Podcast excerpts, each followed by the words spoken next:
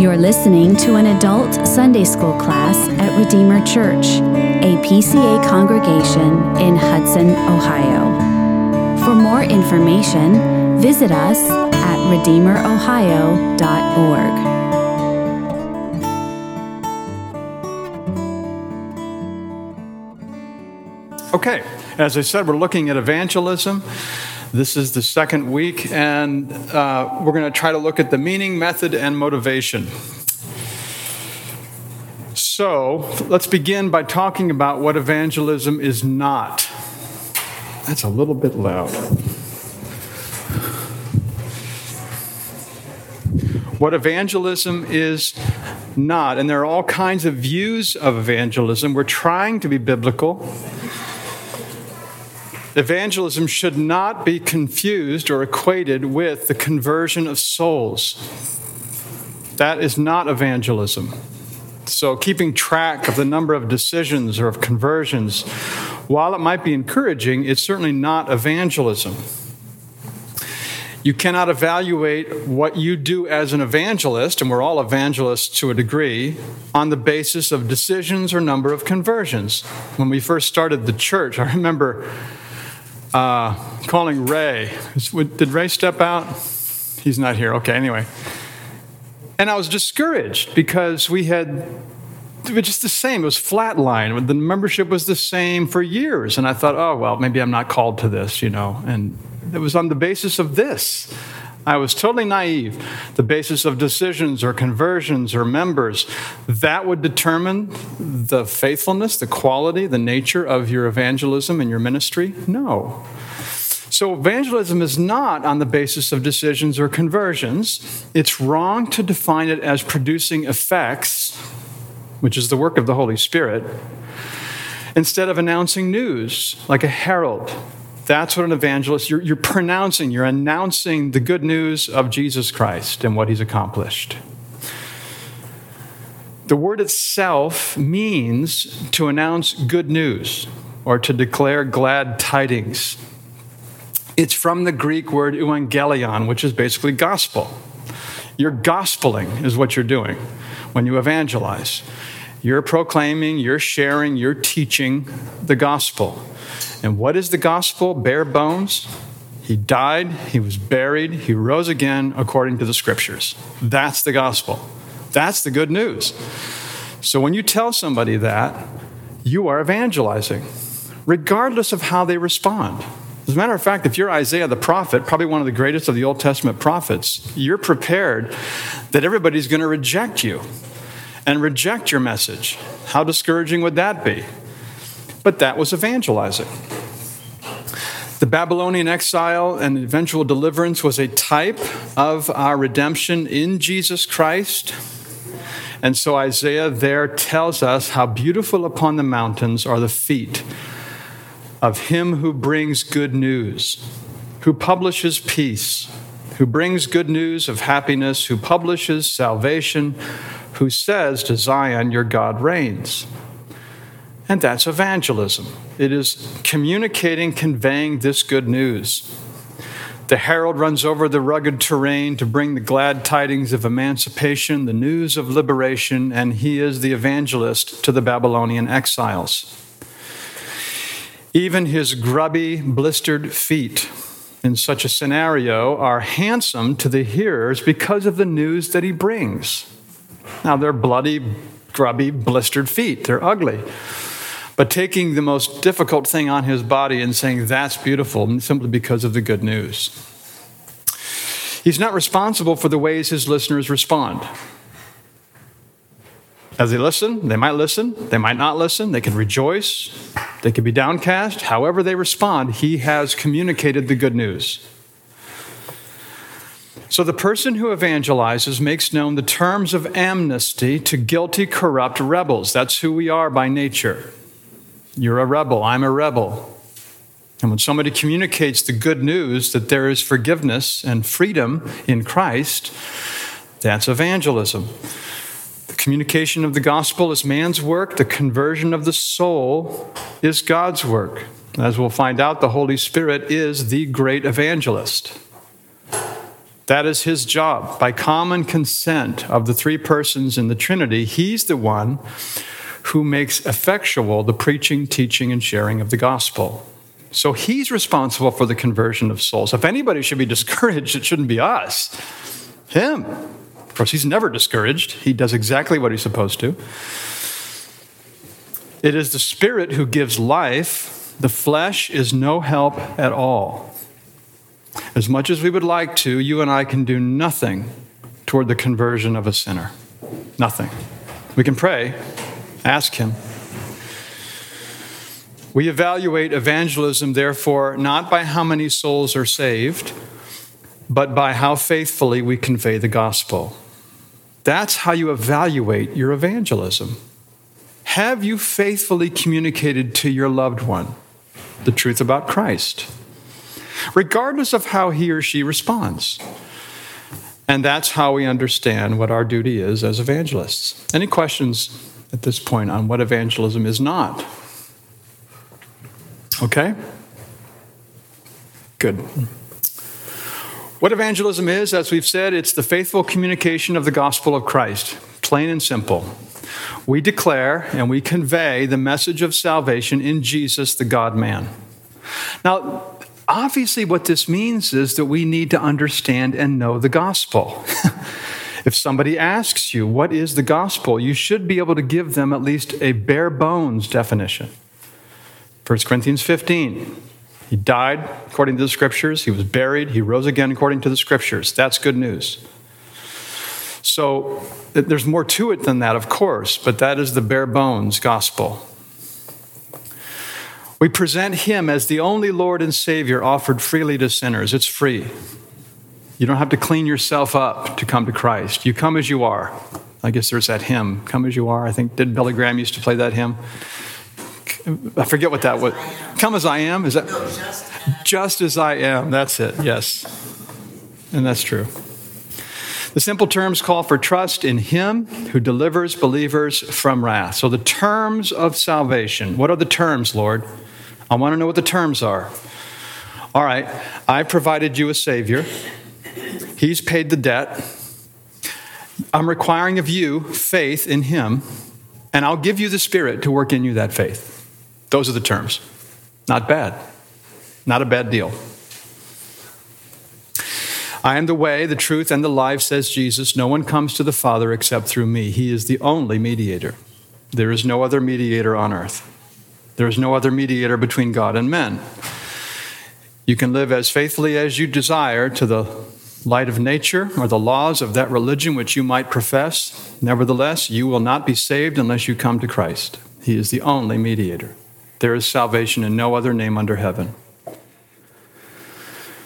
And so the one who evangelizes, and this can be formal and it can be informal, it can be from the pulpit, it can be from the pew, the one who evangelizes may be considered as an ambassador of Christ to the world. Ambassador. That's an important concept. An ambassador, as you know, like our U.S. ambassadors, they're authorized to represent the sovereign or the government in neighboring countries. So that's their job. They're communicating what the governing powers are saying. And the ambassador is required to faithfully convey his sovereign's will to those to whom he's sent. He's allowed to add nothing, he's allowed to take away nothing. He communicates the sovereign's will. He is to be faithful to the message, adding nothing to it. Okay? Excuse me, sorry. Could we have two volunteers to help with the fifth and sixth grade class? Thank you, Sonny. Can I help her? Oh, Rob, thank you. Thank you, Mr. Elder, uh, not Gilland, Elder Grissett, not Grissett. Miller. I knew it would come to me after a while. He's got a difficult job. I don't envy him. It's not easy keeping those Sunday school classes stuffed, staffed. Anyway, so to be faithful to the message, he adds nothing to it, he omits nothing from it, he alters nothing in it. And that's important, especially when we're evangelizing, which is, again, another reason why we get to know the gospel. We study. Sue? Yeah, could you expand on um, calls for trust? Yeah, the, the terms of salvation, what God has set up as the terms in this covenant. He provides this Savior, and what He requires of you as a member in this covenant is trust. You trust in Him. To receive Christ into your heart and to rest and rely upon Him. You treasure Him more than your own life. I think Piper talked about how the word faith has been kind of hijacked in our day, so he uses the word treasure. You treasure Christ. Most of us know what that means. We, we have something that's very special to us and we treasure it, we protect it, we hold it close. And Jesus Christ, you treasure him. I, I was thinking of actually believing that it's true. Devils do that.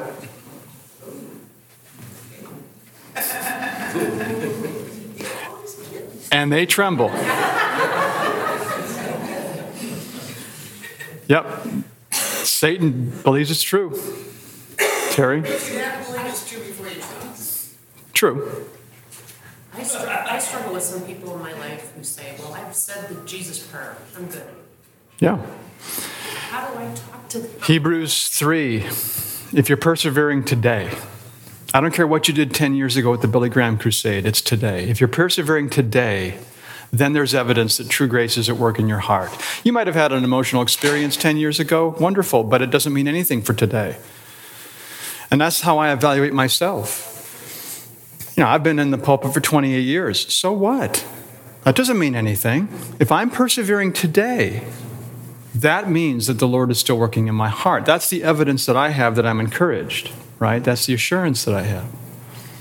Still struggling with, but, but I still believe. I still believe in Jesus. But like you said, even though I believe, And they tremble. how do I explain that even that's not? Tell them. Even the devils do what you're doing, right? They have to believe. They can't but believe. They're more orthodox than I am. Yeah, they stood before. Yeah. Don't torment me before the time, Jesus. They know what's coming. So they not only believe in Jesus and know that he's the Son of God, but they also understand the day of judgment. They're firm believers in the day of judgment. So, yeah. Uh, Ray?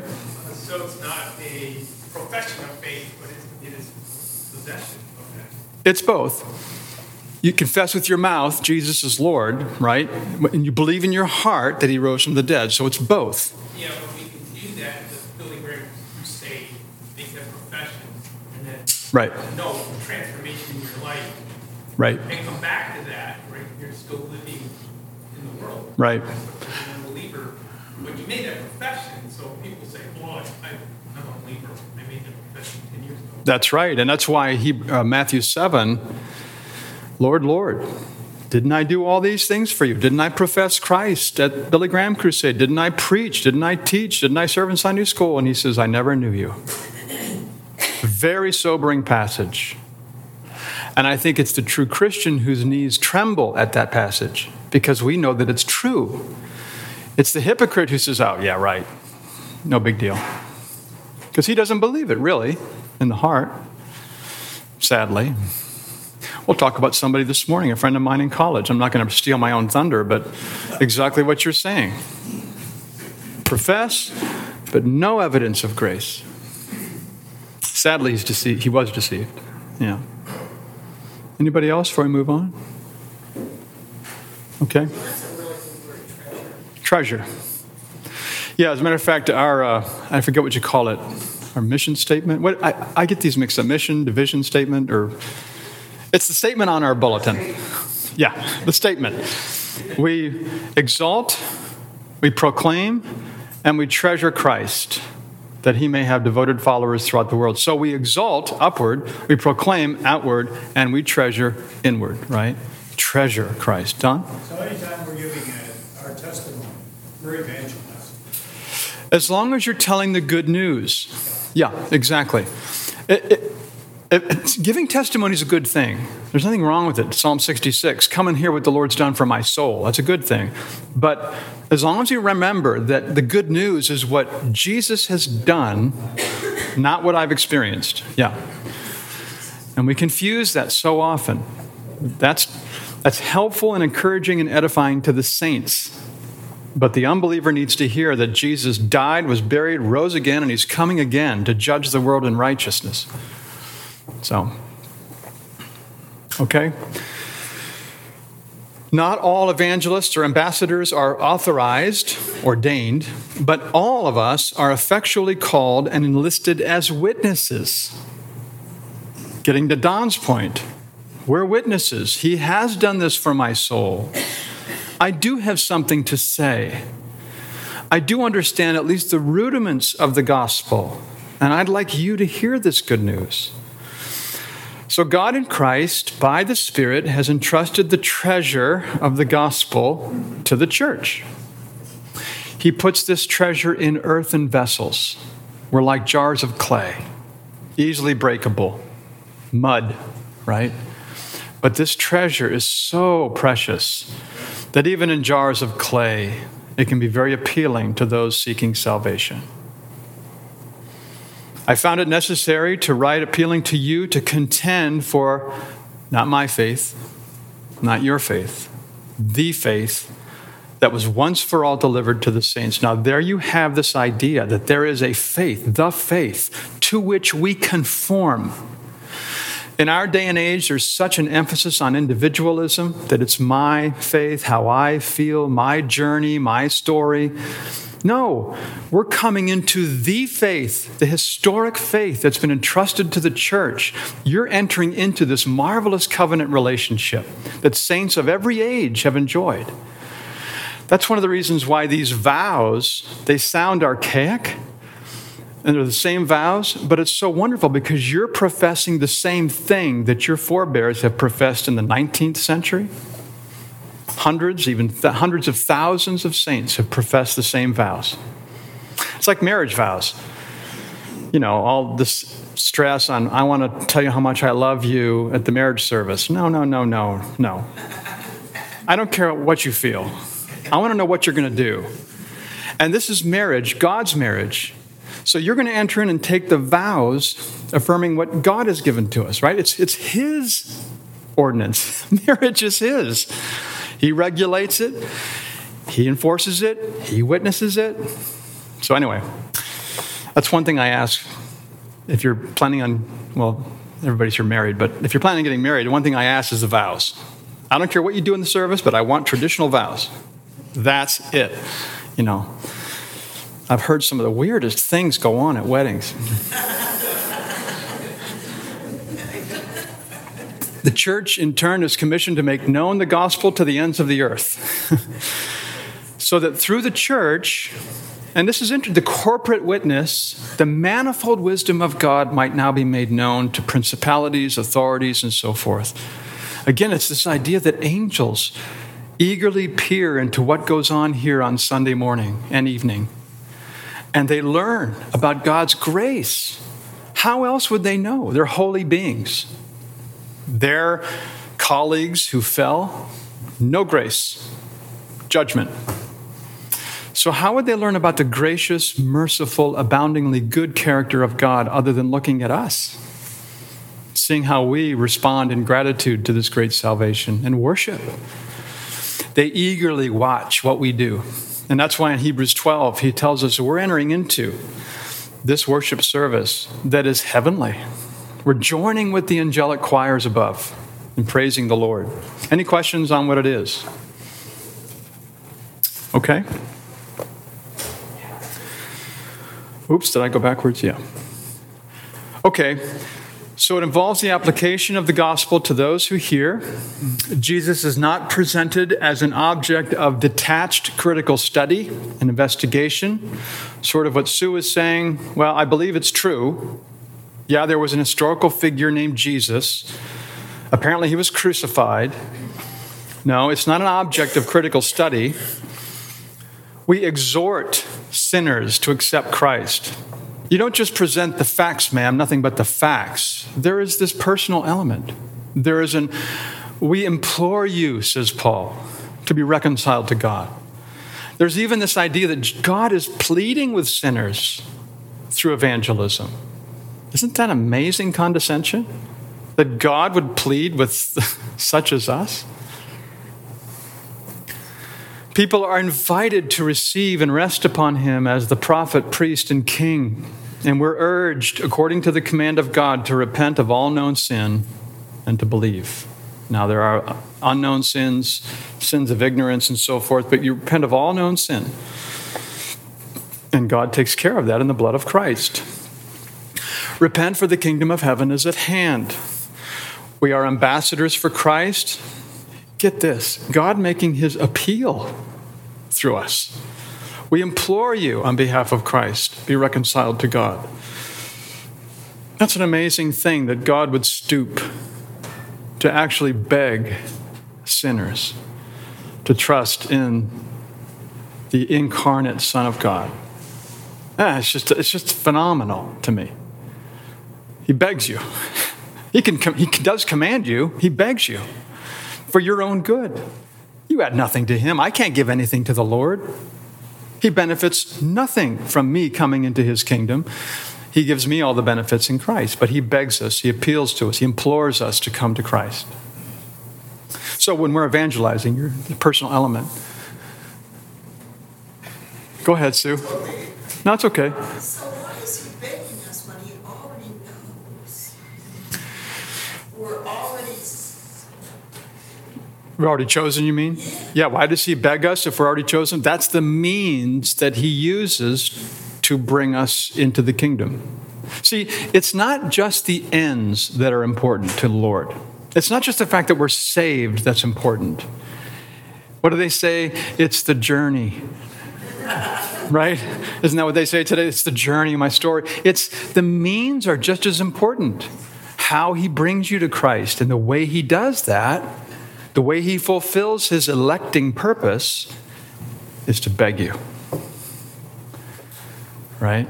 Every interaction you've ever had with a Christian has been foreordained from before the foundation of the world. Staggering to think about. Evangelism seeks and prays for the conversion of sinners. We're aiming at conversion, but we're not responsible for it. God alone is able to convert us, but our aim and expectation ought to be their conversion. We don't declare merely the law of God, which is the erroneous opinion of some. I've heard people, I've heard people in my own presbytery years and years ago say that when they preached the Ten Commandments, that was the gospel because it was the Word of God. You're preaching the Word of God, but that's not the gospel, that's judgment. so it's not just the law, it's the gospel. We don't explain the gospel in a detached theoretical manner. It involves more than instruction, my dear friend. God has offered to you this mediator, and I desperately want your conversion. I have a, I have a Hindu friend at Life Center, 80 some years old, believes in reincarnation, you know, all that stuff. And we talk back and forth, and um, we've talked about Christianity. And he's attended churches before. People have all tried to talk to him, evangelize him. And I've told him, look, uh, I, I'm communicating this to you. I really want you to become a Christian. I want you to become a Christian. And he knows that. So it's not this detached, okay, here's Christ, this is what we believe. No, I want you to join into what we've experienced and enjoyed. Right? But he's 80 some years old, he's stuck in his ways, he thinks he's going to become, I don't know, a king in his next life or something. I mean, it's just crazy. We plead, we exhort, we implore sinners to turn because they need more than information. They need a relationship. This is why I love Young Life so much, what they do. Young Life goes on to the front line on campus and they form friendships. There's a relationship, right? And in that relationship, then, knowing that this person cares for me, they share Christ. It's a great thing.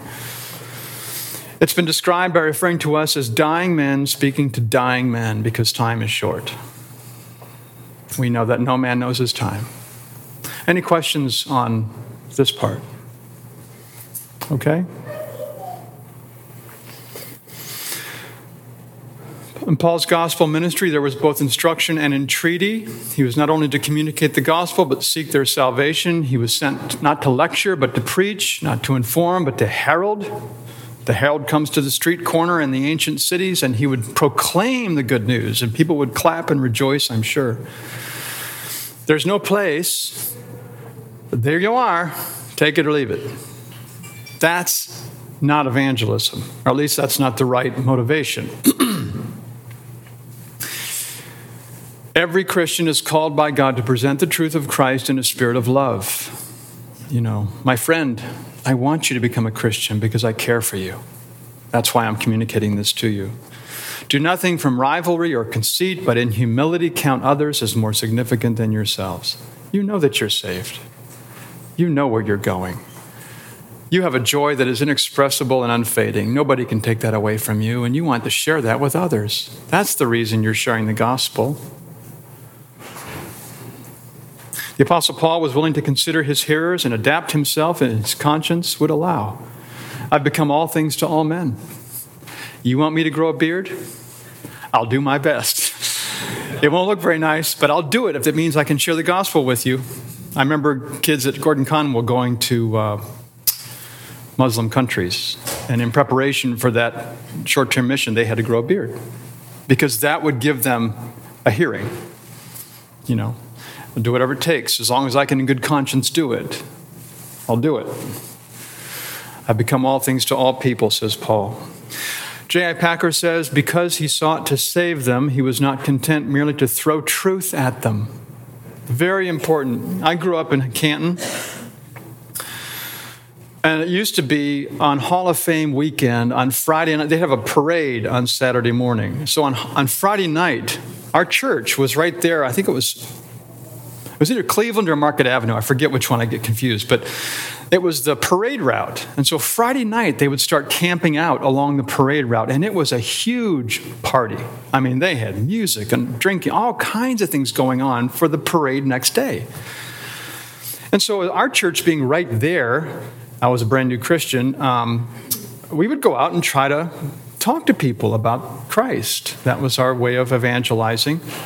Well, on Hall of Fame night, the same night on that street, filled with people partying, a church truck, a big flatbed truck with all kinds of people in the back, would go down the street with this huge speaker. And from the speaker, they would say, Repent or perish. That was it. You know, okay. That's evangelism? We're to seek the conversion of sinners, not just tell them that they're damned. That's what they were doing. They were thinking that they were helping, but they were just, and of course, here we are watching the truck go down the street trying to share Christ, and they're like, Are you one of them?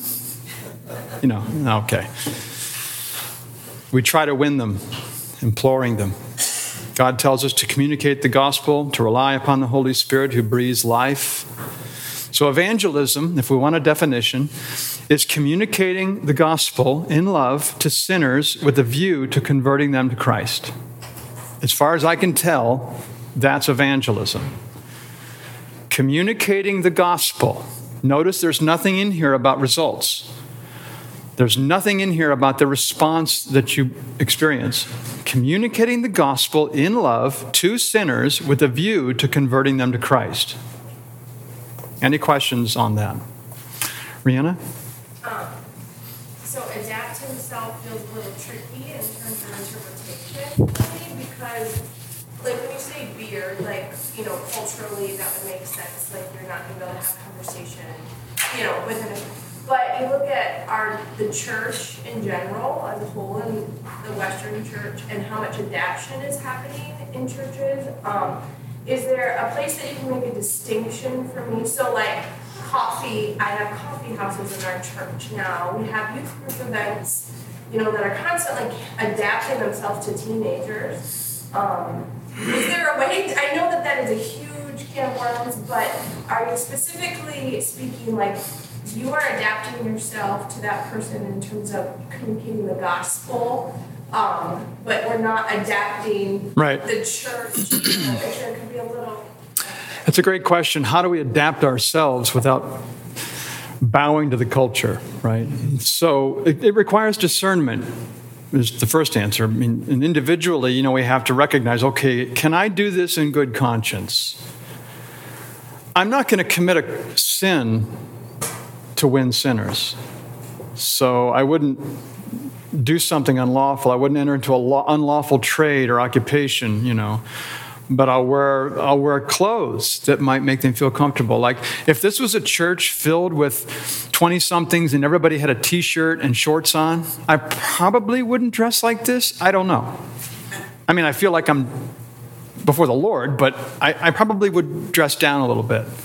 Okay, I can do that in good conscience. Um, but when it comes to the worship service, what this is about, this is about the Lord. This is not about you as a sinner or a seeker, so to speak. So, no, I'm not going to. I'm not going to compromise on that. But when I'm on Hall of Fame night on the street, if I'm talking to a person, I'm probably not going to go out there with a black suit and a black tie and a white shirt.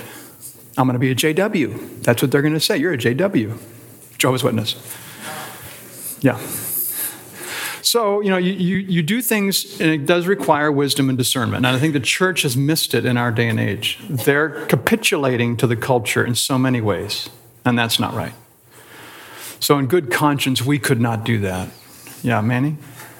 I guess another comment is um, I think churches have tried to do that and, eh, to adapt, and I think what they end up doing also is watering down the gospel, right? Right. Kind of the rise of immersion church. Right, emergent church, that's right. That's right. It's trying to adapt to the culture and try not to address things that are sketchy or complicated for people to hear. Right. And you water the gospel so much that you become more of the world. That's right. Uh, yeah, and I think what, what happens is we begin to think we're wiser than God. Like preaching is outmoded.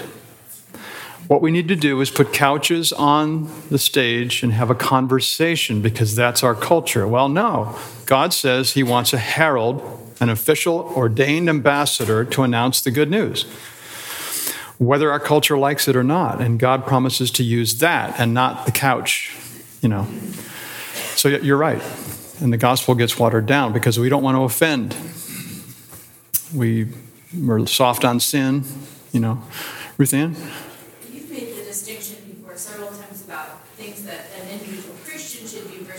Our, our church corporately should do, such as go ahead and go support a parachurch ministry or work in one or, you know, various things that, that isn't the church's main point of proclaiming the gospel and worshiping together. And and so I think that I mean, was touching on that too. That's helpful to think about in the adaptation. Yeah, there are some things there, like if it's a hospital or a food food kitchen, you know, as individual Christians, we might do that and do some good, but the church really shouldn't be in a food kitchen. That's not its job. Right, exactly. Good point. So there are some individual and corporate things where we exercise wisdom and discernment. Yeah. Okay.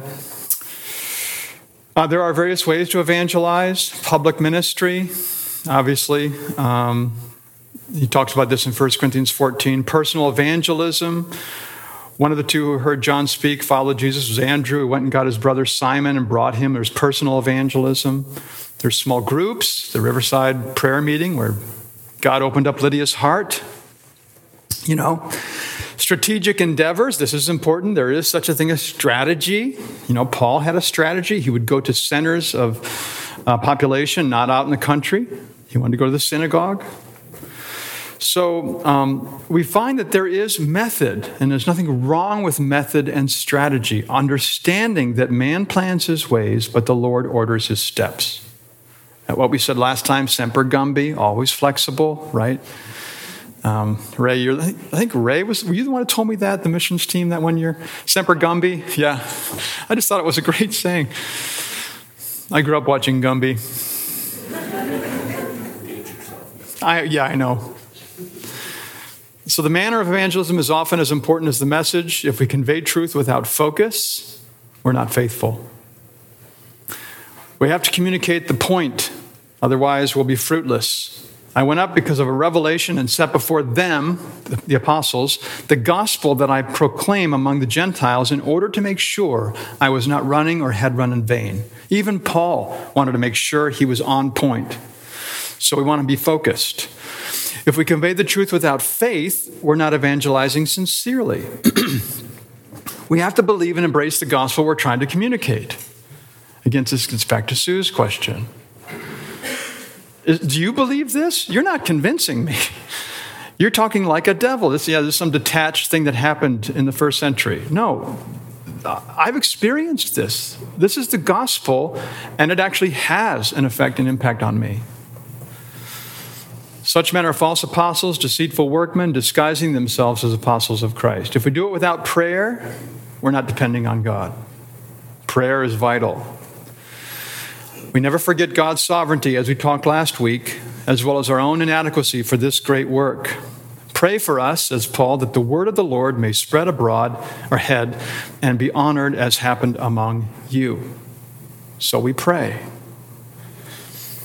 And then, if we convey the truth without love, we're not doing so with the salvation of souls in view. An unloving witness betrays the one of whom he testifies. God can use him. He can use a donkey if he wants to, but he's failed in his duty. So if you're not loving the person to whom you're sharing the gospel, in some ways you're being unfaithful. He can still use it. He can use unbelieving preachers, teachers, professors, if he wants to. The man who, I wouldn't say led me to Christ, but was the man to whom I went when I was convicted of sin. He was a Methodist minister. Poured out my soul in his living room. And he said to me, Sounds to me like you're having trouble forgiving yourself. Why don't you say a prayer or something? That was his advice. Okay. Never prayed, didn't know how to pray, bowed my head, said something, left his house with the guilt removed. Was a brand new man. Five years later, I go back to him. I say, I want to thank you because this is what happened. And I explained it to him. You know what he said to me? I don't believe in individual salvation. God used Balaam's ass to bring me to Christ. It was incredible. I, wow. I said, what do, you, what do you mean not individual salvation? He said, Well, all those promises are to Israel as a corporate whole. That was his understanding. Yeah, I know. Anyone who does not love does not know God because God is love. So we need to have a, the manner of evangelism is important. Finally, approaches. The Holy Spirit is the great evangelist, like I said. He is sovereign. It's the human agency and means that he uses to convert sinners. When the word goes forth, it will hide from some, it will reveal to others. This is the nature of how God works. I thank you, Father, Lord of heaven and earth, that you have hidden these things from the wise and understanding and revealed them to little children. Always remember that God is sovereign. And if you have shared the gospel and that person rejects you, curses you, turns from you, you've done your job. There are going to be some who aren't going to respond. That's the nature of it. Liberal evangelism does not evangelize at all because they don't believe in the fundamental doctrines. Sacramental evangelism relies on the use of outward ordinances to convert sinners to Christ. So, the baby's born, get him to the baptismal, he's in. Sacramental evangelism. Pretty foolproof, if you ask me. You get that water on them, they're in the kingdom. That's not bad, you know. They believe the Spirit always works through the sacraments when administered properly, or ex opere operato. The work performed performs, or something like that. If the bull and goat blood could not wash away sins, neither can the water, the bread, or the cup. It's only faith in Christ. Arminian evangelism calls on sinners to surrender to Christ and he will save them for heaven. And that's true. But the problem is, we are not going to surrender to Christ. You and I will never bend the knee or bow the neck, or bend the neck and bow the knee, whichever one he wants, unless the Spirit changes our hearts. They cannot surrender unless God gives them new life. So, Arminian evangelism has something right, but ultimately it's wrong because it, it changes the order. It says that faith precedes regeneration. You have to believe in order to be regenerated. The Bible says you have to be regenerated in order to believe. They get it backwards. So they believe in Christ, they believe in the atonement, they trust in Him, they do all the right things. Uh, they're brethren, but they shouldn't teach and they shouldn't preach. Nicodemus, are you the teacher of Israel and you don't understand these things? Get out of the pulpit until you figure out which comes first. You know. I'm going to call laconic evangelism calls on the sinner. It's sort of like impersonal. Uh, calls on the sinner to repent and believe and has no further counsel to give. I remember Shelley Obert, who was here. It's one of um, Jackie's friends she was diagnosed with cancer and she showed up every single Sunday night for six months straight. And she and I met two or three times, and she said, I cannot believe. I can't believe. And I, I can't just say, well, repent and believe. Okay, you can't believe, that's it. That's laconic. It's like there's no sense of urgency, there's no concern, there's no attempt to persuade. You know, it's just here it is, I'm throwing truth at you. Reformed evangelism tells the awakened seeker, and I believe Shelley was an awakened seeker, not converted, but there was an awakening. Her conscience had been awakened. She understood, hey, there's something going on here. So the Reformed evangelist tells the awakened seeker who seeks sinfully to seek the Lord while he may be found. When I say seeks sinfully, meaning the sinner can't do anything that is righteous. So even his seeking is sinful. He's seeking because he wants to save his own skin, not because he wants to honor God. The true seeker, the believer, wants to honor God. Seek and you shall find, right? That's what Jesus says. Seek, believer, my child, and you will find. Ask and it'll be given to you. Knock and you can enter. This, the false seeker, the sinful seeker, seeks just, he doesn't want to go to hell. That was me. I didn't want to go to hell. My conscience had been awakened. I knew I was guilty. I didn't want to go to hell. I was consciously seeking to escape this judgment. Seek the Lord while he may be found. Shelley, there's been an awakening in your conscience. And the Lord says, Seek him while he may be found. Show up here every Sunday night come hear the preaching of God's word. And perhaps, just maybe, he'll give you new life. I don't know. He's sovereign.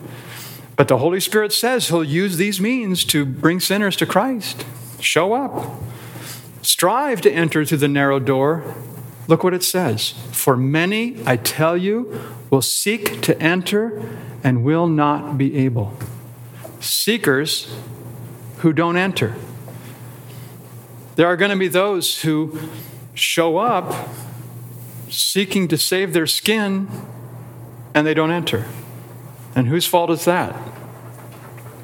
It's not mine, not his. The Lord hasn't seen fit to give them new birth. Doesn't that give you cause to say, Lord, thank you that you gave me this gift of faith? He didn't have to. It's a gift. Any questions on these approaches? Obviously, the last one is hopefully the one that we're pursuing. I, I hope you know that. I, I didn't say that, but these other approaches, I think, are not, not good. Not good. Okay? Colin? You speak to um, catching evangelism in Matthew 7, pearls before swimming. Yes. Question is the connection between evangelism and throwing pearls before swine. It's a debate. It's a very good question. It's a debated issue. What does he mean? What pearls? Some, and some men I respect, think that if you get to the point where the person is just totally turning you off and rejecting you, you don't throw pearls before swine. No more, no more evangelism. I'm not of that opinion. I'm of the opinion that it's the Lord's Supper and baptism, the sacraments, that you don't put your pearls, these wonderful gifts that God has entrusted to the church, and give them to swine. That's why we fence the table, right? Look, this is not for you this morning. You're here hearing the word. So he never says, if unbelievers are coming into your worship service, don't throw your pearls before these swine. No, he never says that. Preach them the gospel, convey the gospel, but don't give them the treasure, the supper. Don't give them the baptismal font because we don't want to add judgment to them that they're already judged, right? We don't want to increase and aggravate their judgment and their condemnation. So that's my understanding. Again, men I respect differ with me, as you, you must know. Um, I, but I can't honestly see a time when I would say I'm not going to convey the good news of Christ to you. I don't believe it's for us to walk out of a town and shake the dust off our feet like Paul and Barnabas did a couple times. That, that was at that point with the Jewish towns and people. I don't think we have that privilege.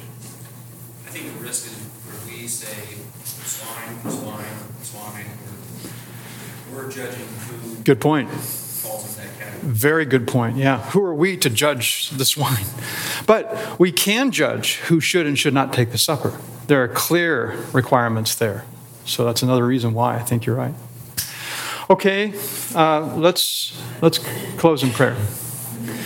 Heavenly Father, we thank you that you have entrusted the treasure of Christ and the good news of Christ to such as we, earthen vessels.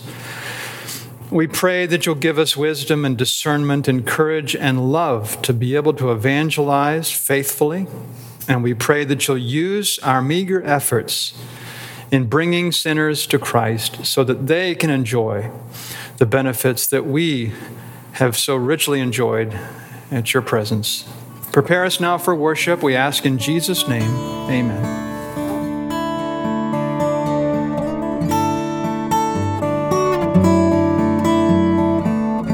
Thank you for listening.